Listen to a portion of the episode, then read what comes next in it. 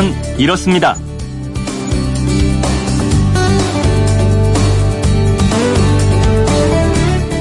안녕하십니까 오승훈입니다. 안전이 확인되지 않은 차량은 밖으로 갖고 나오시면 안 됩니다. 정부가 엊그제 사상 처음으로 강제 점검과 운행 정지 명령을 발동했죠. 불이 자주 나는 수입차 BMW 차량에 대해서 이런 명령을 내렸는데요. 그런데 이것과 상관없이 BMW족이 크게 늘고 있다는 거 아세요?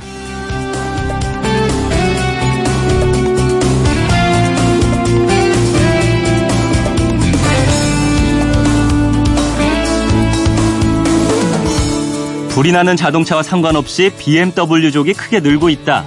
그건 이렇습니다. 지금 말씀드린 이 BMW족은 특히 환경을 각별하게 생각하는 사람들인데요. BMW의 첫 글자 B는 버스를 뜻하고요. M은 metro, 지하철이죠. 그리고 W는 walk, 도보를 뜻하는 말입니다. 그러니까 자동차를 직접 운전해서 이동하는 대신에 버스나 지하철 같은 대중교통을 주로 이용하거나 가까운 거리에는 아예 차를 타지 않고 걸어서 다닌다는 뜻에서 BMW를 이용한다. BMW 족이다 하는 겁니다. 요즘 차량 화재 사고가 잇따르면서 일부 운전자들 사이에 소위 카포비아, 자동차 공포증 같은 것도 퍼지고 있다고 합니다. 차가 잘못될까봐 시동 걸기가 겁난다 호소하는 겁니다.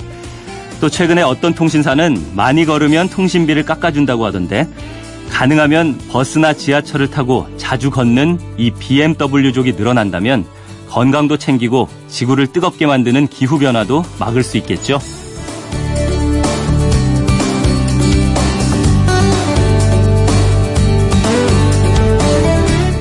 8월 17일 금요일 그건 이렇습니다. 오승훈입니다.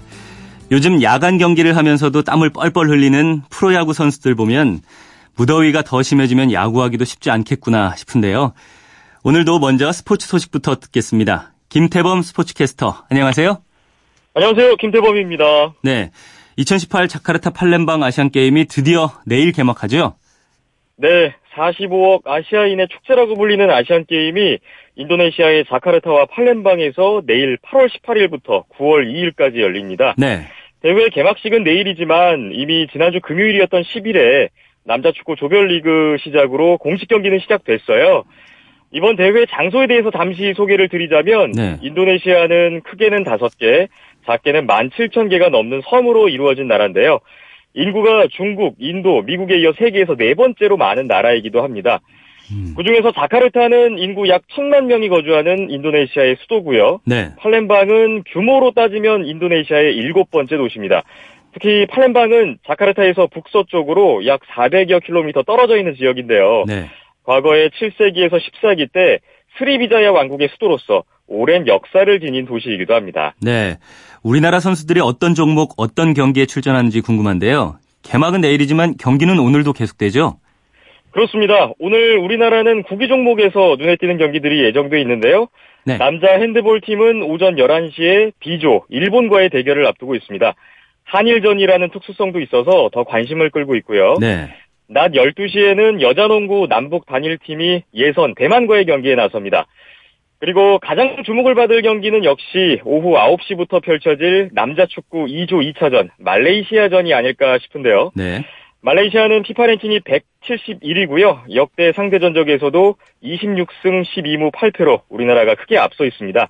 말레이시아는 첫 경기에서 키르기스스탄에 3대 1로 승리하고 승점 3점을 기록 중인데요.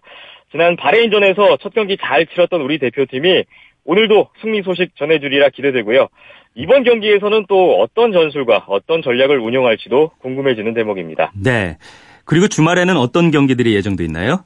일단 토요일에는 공식 개막전 행사 관계로 경기 일정은 하나도 없고요.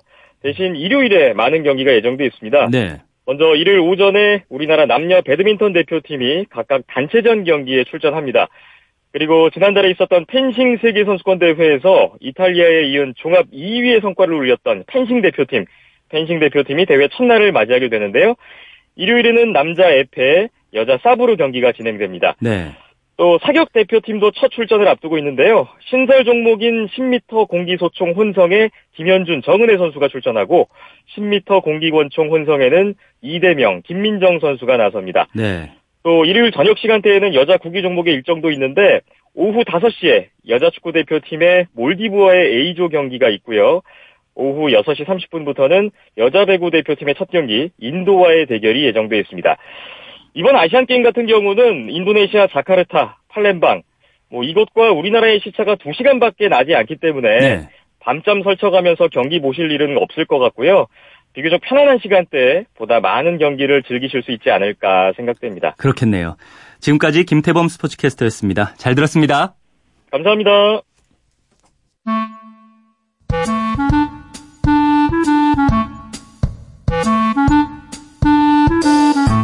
오늘을 꽉 채워줄 생활 정보를 알려드립니다. 오늘을 채우는 여자 배아량 리포터 나오셨습니다. 안녕하세요. 네, 안녕하세요. 네, 오늘은 어떤 생활 정보 알려주시나요? 귀농이나 귀촌은 도시에서 시골로 가서 농사를 짓는 거잖아요. 네. 그런데 요즘은 도시에서 농사를 짓는 분들도 많이 계시더라고요. 음.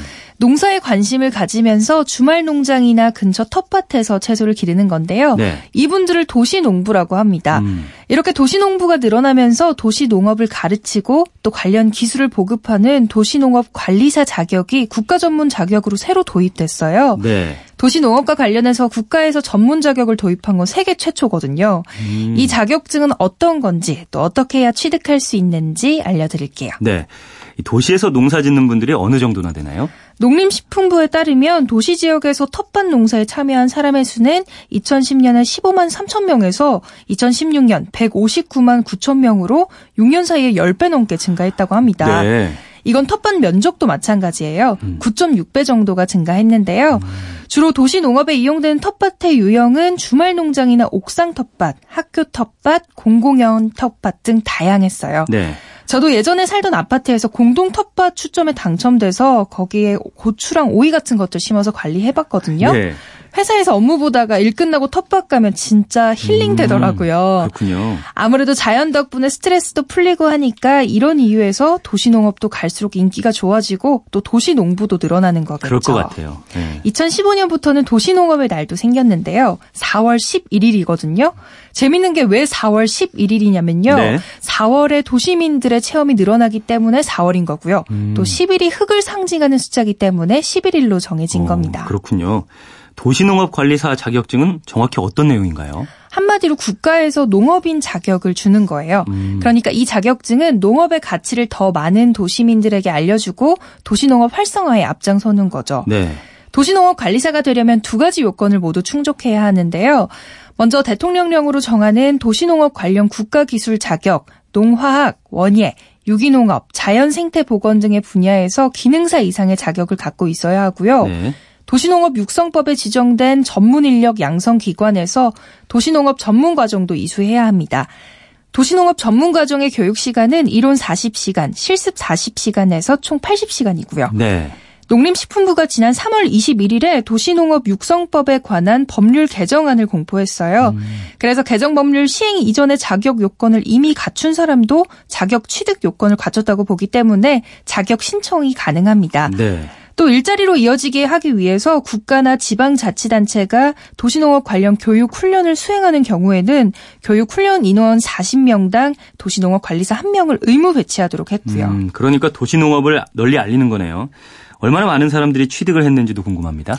도시농업 관리사 자격증을 발급받아서 활동 중인 분들은 지난 3월 말 기준으로 529명입니다. 네. 농촌이냐 도시냐에 따라 조금씩 농법이 다를 수 있잖아요. 음. 그래서 도시에 더 적합한 농법을 연구 개발하고요. 또 농장을 어떻게 운영해야 할지 주말 농장 프로그램을 설계하고 운영하는 거나 도시 농업에 필요한 친환경 퇴비 만들기 등의 활동을 하고 계세요. 네. 도시 농부는 계속 늘어나고 있는데 도시 농업과 관련된 기술들을 전문적으로 보급해 주는 게 중요하니까요. 그렇죠.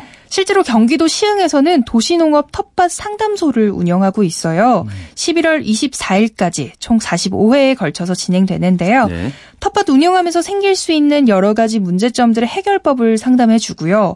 또 텃밭에서 생산되는 농작물을 활용할 수 있는 요리법도 알려주고 있습니다. 네. 친환경 유기농 약재 만들기도 진행되고요.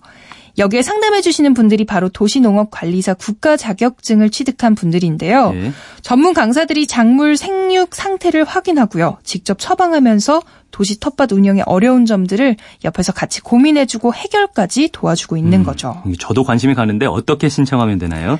도시농업 관리사 자격증을 발급받고 싶으시다면요. 도시농업 육성법 시행 규칙에 따른 신청서에 증빙 서류를 첨부해서 농림수산 식품교육문화정보원이 운영하는 모두가 도시농부 홈페이지로 신청하면 됩니다. 네. 아니면 서울시 농업기술센터나 각각의 전문 인력 양성기관이 있어요. 거기서 관련된 교육도 받으실 수 있고요. 네. 빌딩숲 도시에서 농사 짓기가 더 어색해지지 않겠네요. 앞으로 도시농업이 더 활성화되는 만큼 도시농업 관리사 자격증 따시는 분들도 많이 늘어날 것 같습니다.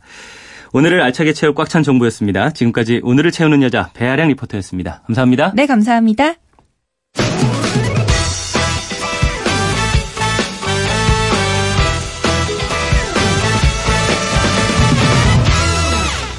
오늘이 음력으로 7월 7일 칠성날입니다. 우리 조상들은 양수인 홀수날이 겹칠 때에는 길일이라고 해서 그냥 넘어가지를 않고 꼭 그날을 기다렸습니다. 1월 1일 설날이 그렇고요. 지금은 좀 시들해졌지만 3월 3일인 삼진날, 강릉 단오제로 유명한 5월 5일 단오날, 그리고 오늘 7월 7일인 칠성날, 9월 9일도 중양절이라고 해서 꽤 큰 민속 명절이었습니다. 칠성날은 아시다시피 견우와 직녀가 만나는 날인데요. 견우가 있는 별 견우성은 여름 하늘 한가운데 있는 1등성으로 지구에서 16광년 떨어져 있고요. 은하수 건너 동쪽에서 마주보고 있는 직녀성은 견우성보다 더 멀리 있습니다. 25광년 떨어져 있는데 하지만 밝기는 더 밝은 청백색의 영등성입니다. 오늘 밤에는 고개를 들어서 견우성과 직녀성 그 사이를 흐르는 은하수도 한번 찾아봐야겠습니다. 지구 온난화, 기후 변화로 인한 재난을 다룬 영화 혹시 기억나는 거 있으신가요? 잠시 후 궁금증이 지식이 되는 아하에서 알아보겠고요. 필리핀의 유명 관광지인 보라카이가 휴식 6개월 만에 제 모습을 찾았다고 하는데요. 이 얘기도 좀 들어보겠습니다. 그건 이렇습니다. 오승훈입니다. 저는 잠시 후에 돌아오겠습니다.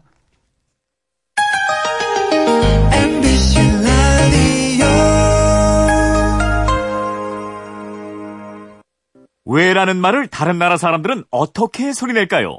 Why? 세상의 모든 왜라는 궁금증에 대한 대답을 들려드립니다.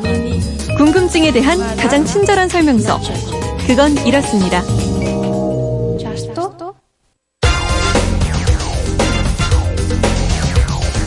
궁금증이 지식이 되는 아하.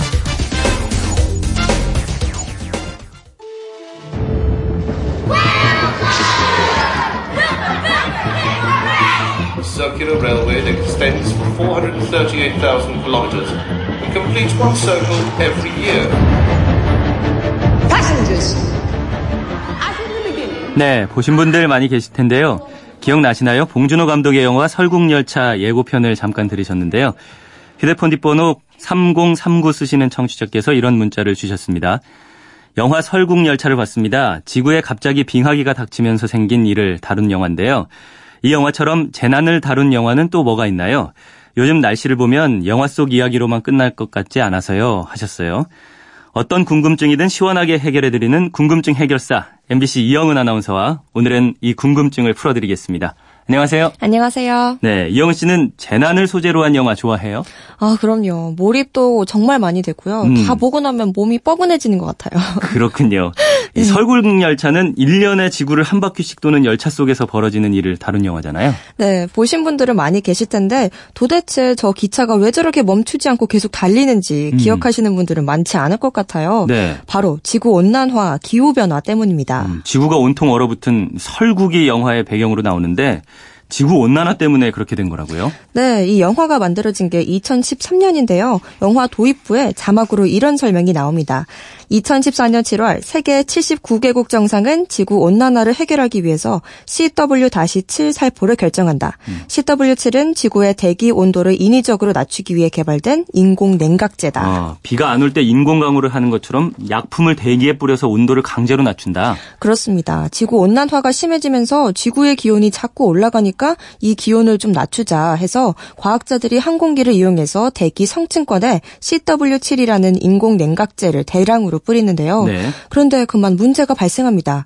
기온이 조금만 내려가야 하는데 예상과 달리 강력한 한파가 생기고 상상할 수도 없는 강력한 빙하기가 지구에 닥친 음, 겁니다. 지구에서 생명체가 살아가기 어려운 환경이 되어버렸군요. 네, 지구에 살아있는 모든 것이 다 얼어붙어서 죽어버려요. 오직 지구를 1년에 한 바퀴 순환하는 설국열차에 탄 사람들만 살아남게 되는데요. 네. 설국열차 바깥으로 보이는 눈과 얼음으로 덮인 새하얀 풍경은 지금 같은 여름에 보면 아주 시원해 보이지만 사람은 살 수가 없는 참담한 환경입니다. 그렇게 지구 온난화가 계속되면 얼마나 심각한 상황이 될 수 있는지를 경고하는 영화였는데 다른 재난 영화도 꽤 있죠.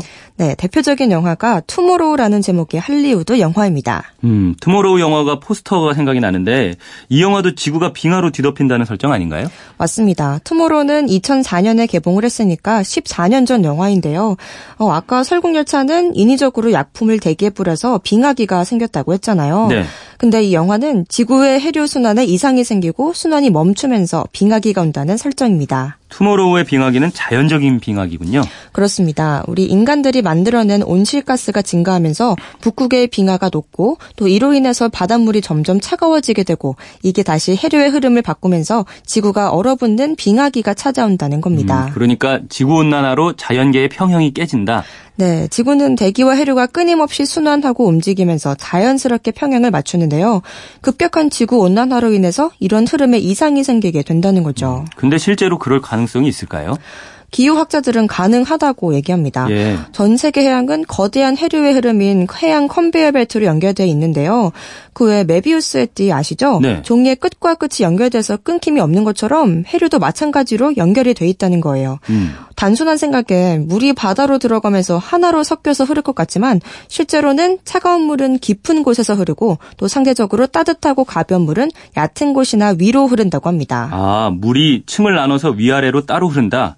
서로 섞여서 흐르는 것이 아니라요? 네, 그러다가 바다 표층의 따뜻한 물이 추운 그린란드 지역에 이르면 온도가 내려가고 차가워지면서 아래쪽으로 내려갑니다. 네. 이러면서 해류의 순환이 이루어지는데요. 그런데 지구 온난화로 극지방에 있던 얼음이 녹으면 바닷물의 염도가 낮아지고 가벼워진다고 합니다. 음, 그러면 밑으로 내려가야 될 물이 안 내려가겠네요? 그렇죠. 그린란드 부근에서 밑으로 내려가야 하는데 가볍기 때문에 안 내려가거나 느리게 내려가게 되고요.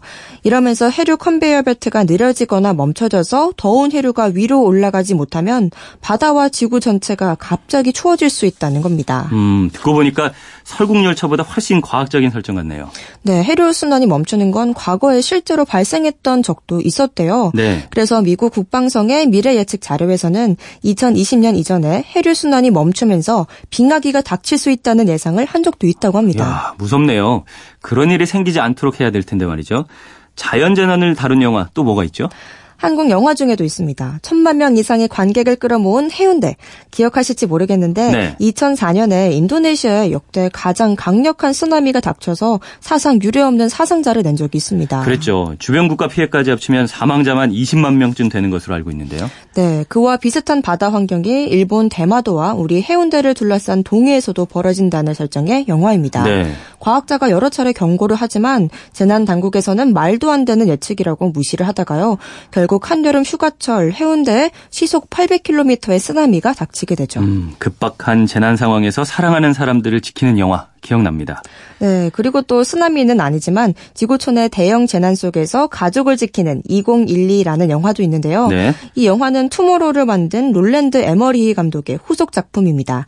그리고 매드맥스 분노의 도로 같은 영화도 황폐해진 미래의 지구를 배경으로 하고 있죠. 음, 그 영화는 물과 기름을 차지한 독재자에게 대항하는 영화로 기억하는데 그 영화의 환경도 자연재해가 원인인가요? 어, 아니요. 매드맥스 분노의 도로는 핵전쟁으로 인류가 거의 멸망한 상황에서 벌어지는 일입니다. 음. 시기는 100년 후인 22세기 얼마 남지 않은 물과 기름을 차지한 독재자에 맞서는 일들을 그린 영화인데요. 네.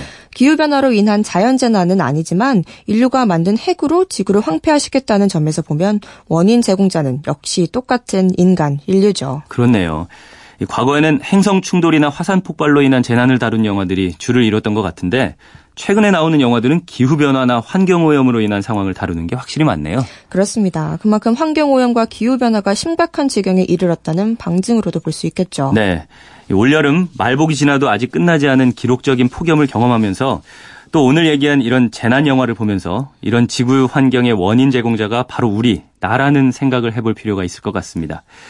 질문하신 3039님 궁금증이 좀 풀리셨죠? 준비한 선물 보내드리겠고요. 이영은 아나운서 평소 궁금한 게 있는 분들은 어떻게 하면 되죠? 그건 이렇습니다. 인터넷 게시판이나 MBC 미니 아니면 휴대폰 문자 샵 8001번으로 보내주시면 됩니다. 문자 보내실 때는 미니는 공짜지만 휴대폰은 짧은 건 50원, 긴 건 100원의 이용료가 있습니다. 네, 지금까지 궁금증이 지식이 되는 아하 이영은 아나운서였습니다. 수고했어요. 감사합니다. 1990년대 초반 환경 보호 의식 확산을 위해서 기획된 콘서트 내일은 늦으리의 주제곡이었죠. 더 늦기 전에 들으시겠습니다. 지난 세월 한만을 보며 숨차게 달며 여기에 왔지 가야 할 길이 아직도 남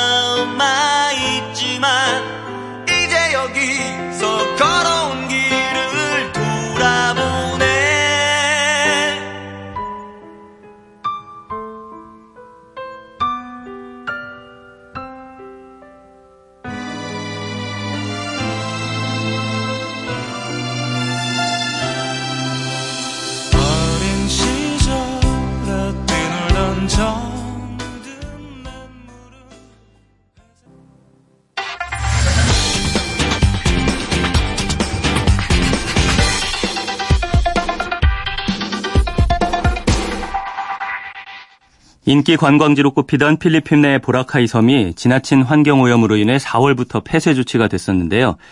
최근 다시 필리핀 환경부가 오는 10월 보라카이를 개장할 예정이라고 발표했습니다. 궁금한 키워드를 알아보는 키워드 인터뷰 코너. 오늘은 보라카이 사태를 통해 관광지 환경 오염을 키워드로 한양대 관광학부 이훈 교수와 이야기 나눠보겠습니다. 교수님 안녕하세요. 네, 네, 안녕하세요. 예. 최근 필리핀 보라카이 섬 곧 다시 개장한다는 발표가 났는데 우선 얼마나 상황이 안 좋기에 인기 관광지인 이 섬에 대해서 일시 폐쇄 결정을 한 건지 설명 부탁드립니다. 예, 보라카이는 한국인에게도 인기 있는 세계적인 휴양 리조트 섬입니다. 매년 약 200만 명의 관광객이 오는 곳이고요. 관광 수입도 1조 원이 넘는 지역으로 알려져 있습니다. 네. 하지만 섬의 수용 능력을 넘어서고 쓰레기와 불법 건축물 등으로 문제가 심각해진 상태였다고 합니다. 네. 그래서 환경 정화 작업을 하겠다고 조치한 것이고요. 음. 두테르테 필리핀 대통령이 시궁창이 되었다고 할 정도로 심각한 상태였습니다. 네. 그곳에서 관광객을 상대로 하는 사람들의 반대가 심했을 것 같은데요. 관광 산업으로 생계를 이어가던 주민들과 주변 호텔과 리조트에서는 큰 손해를 보니까 당연히 반대도 했습니다. 네. 필리핀 정부도 재난 지역으로 선포하여 약 20억 필리핀 페소, 우리 돈으로 약 400원 정도를 지원한다고 발표했었습니다. 그럼 이전까지는 인기 관광지를 자연재해나 국가 위기의 이유가 아닌 환경 오염만을 이유로 폐쇄한 적이 없었죠? 이렇게 전격적으로 관광 폐쇄 조치를 내린 경우는 보지 못했습니다. 예. 사태가 심각한 것이 원인이지만 필리핀 정부 역시 과감한 조치를 내린 것이고요. 다른 나라도 일부 섬 휴양지의 경우는 수영력을 고려해서 관광객 수를 간접적으로 제한하는 조치를 취하고 있습니다. 우리나라의 경우도 국립공원이나 관리 보존 지구 등 특별히 지정한 지역의 경우는 자연환경보존법, 문화재보호법, 습지보존법 등에 의해서 행위가 제한되거나 일정 기간 휴식년을 가질 수 있습니다. 네. 보라카이 섬에게는 이 6개월이 일종의 휴식기였을 것 같아요. 아직 오픈을 하지는 않았지만 발표한 바에 따르면은 섬의 상황이 많이 좋아졌다고 하는데 뭐가 어떻게 좋아졌다는 건가요? 그 필리핀 특별 정화위원회가 대통령에게 제출한 권고안에 의하면 하수도 시설을 개선하고 고용 폐기물 관리 시설 설치, 습지 싱크홀 등 위험 지역의 불법 구조물을 철거 및 배관을 설치하겠다.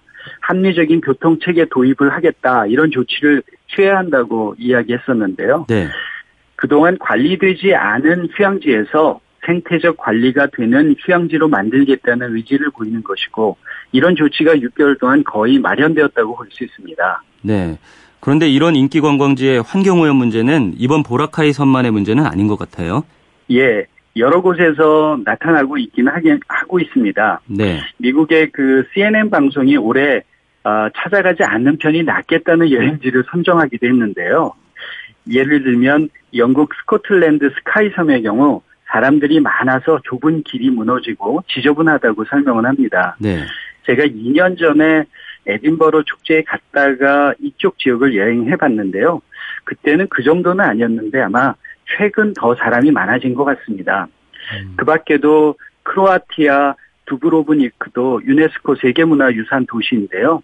성곽에 하루 평균 1만 명 이상 다녀갔는데 시 당국이 최근에는 하루 4천 명으로 제한한다고 합니다. 네. 이 밖에 잘 알려진 그리스 산토리니, 부탄, 페루 마추픽추, 에콰도르 갈라파고섬, 남극 등 유명한 관광지에 사람이 많아지고 환경 오염도 걱정하고 있습니다. 네.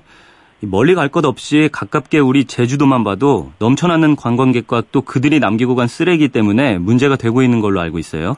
제주도 역시 어, 아름다운 섬이고 이제 한라산이나 바다를 비롯해서 올레길 등의 트레킹 자원 또 굉장히 다양한 식도락과 박물관 등 문화 자원이 매력적인 곳입니다. 네. 방문객 수도 작년에 보면 한 1,470만 명, 2016년에는 조금 더 많았죠. 1,580만 명 정도 방문하고 있습니다. 네. 최근 제주관광공사가 제주도의 수용력 연구를 진행했는데요.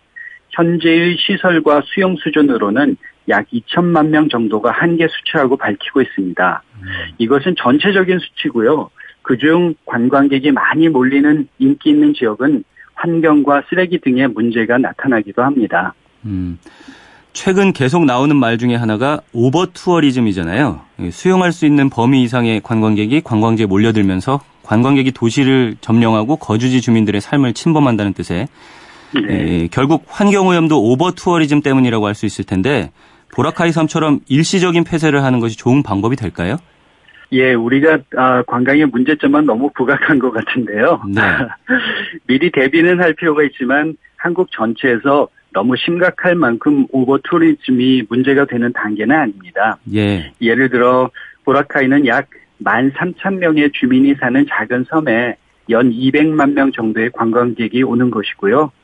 어, 베네치아의 경우도 약 5만 명 주민이 사는 곳에 연 2,400만 명 정도 방문하고 있습니다.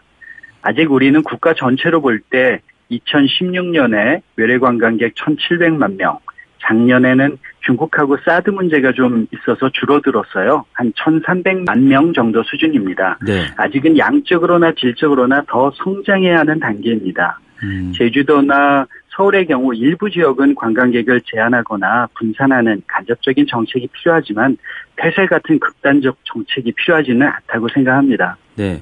지속 가능한 관광으로 가야 한다는 말도 나오던데요. 구체적인 방법이나 실제적인 모델이 있나요? 예, 지속 가능한 관광으로 가는 것은 맞다고 생각을 하고요. 어, 학술적으로 지속 가능성은 세 가지를 이야기합니다. 생태 환경을 유지하는 것, 주민의 삶과 문화를 유지하는 것, 그리고 이것을 위한 경제적 지속성을 유지하는 것이 필요합니다. 네. 그리고 이 세 가지가 균형과 조화로움을 어, 맞추고 있을 때 지속 가능성을 만들어 갈 수 있습니다. 실제로 또 지속 가능성을 적용하기 위해서는 지역의 관광 수용력을 측정할 필요가 있고요. 제주도에서 이미 시도했고 서울과 같은 곳에서도 수용력 수준을 측정해서 관광 정책 마련의 기초 자료로 삼으려고 합니다.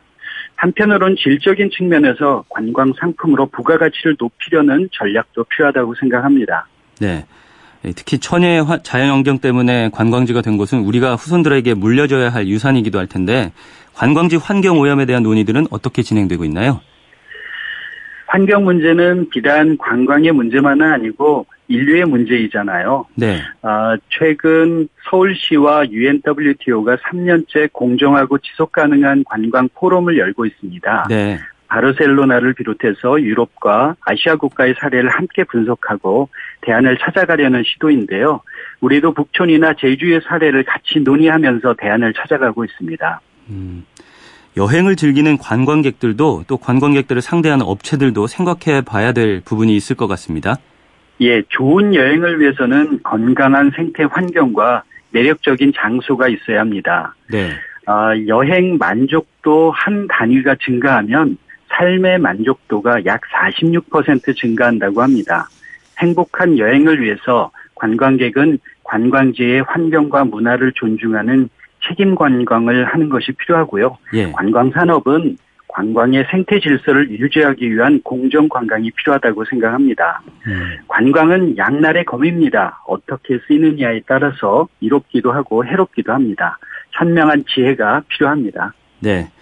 관광객도 관광 수입을 얻는 기업이나 사업체도 관광지에 대한 접근 방식 자체를 개선해야 할 때가 아닌가 싶습니다. 보라카이 섬으로 시작해서 우리의 제주도 문제까지 살펴본 시간이었습니다. 지금까지 이훈 한양대학교 관광학부 교수였습니다. 교수님 감사합니다. 고맙습니다. 우리가 여행을 떠나는 목적이 다양하겠지만 그중 하나는 일상에서 보지 못한 것을 보고 경험하지 못한 것들을 하기 위해서인데요. 생각해보면 이런 새로운 경험은 굳이 멀리 가지 않아도 할 수 있습니다. 평소 가보지 못한 카페를 간다거나 새로운 메뉴를 고른다거나 새로운 취미 생활에 도전해 보는 거죠.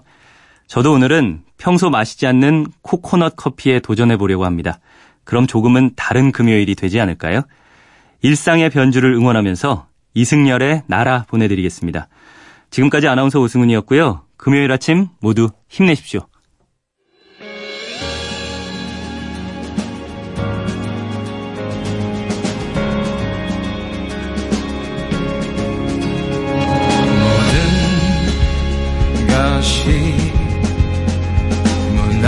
젖어 있고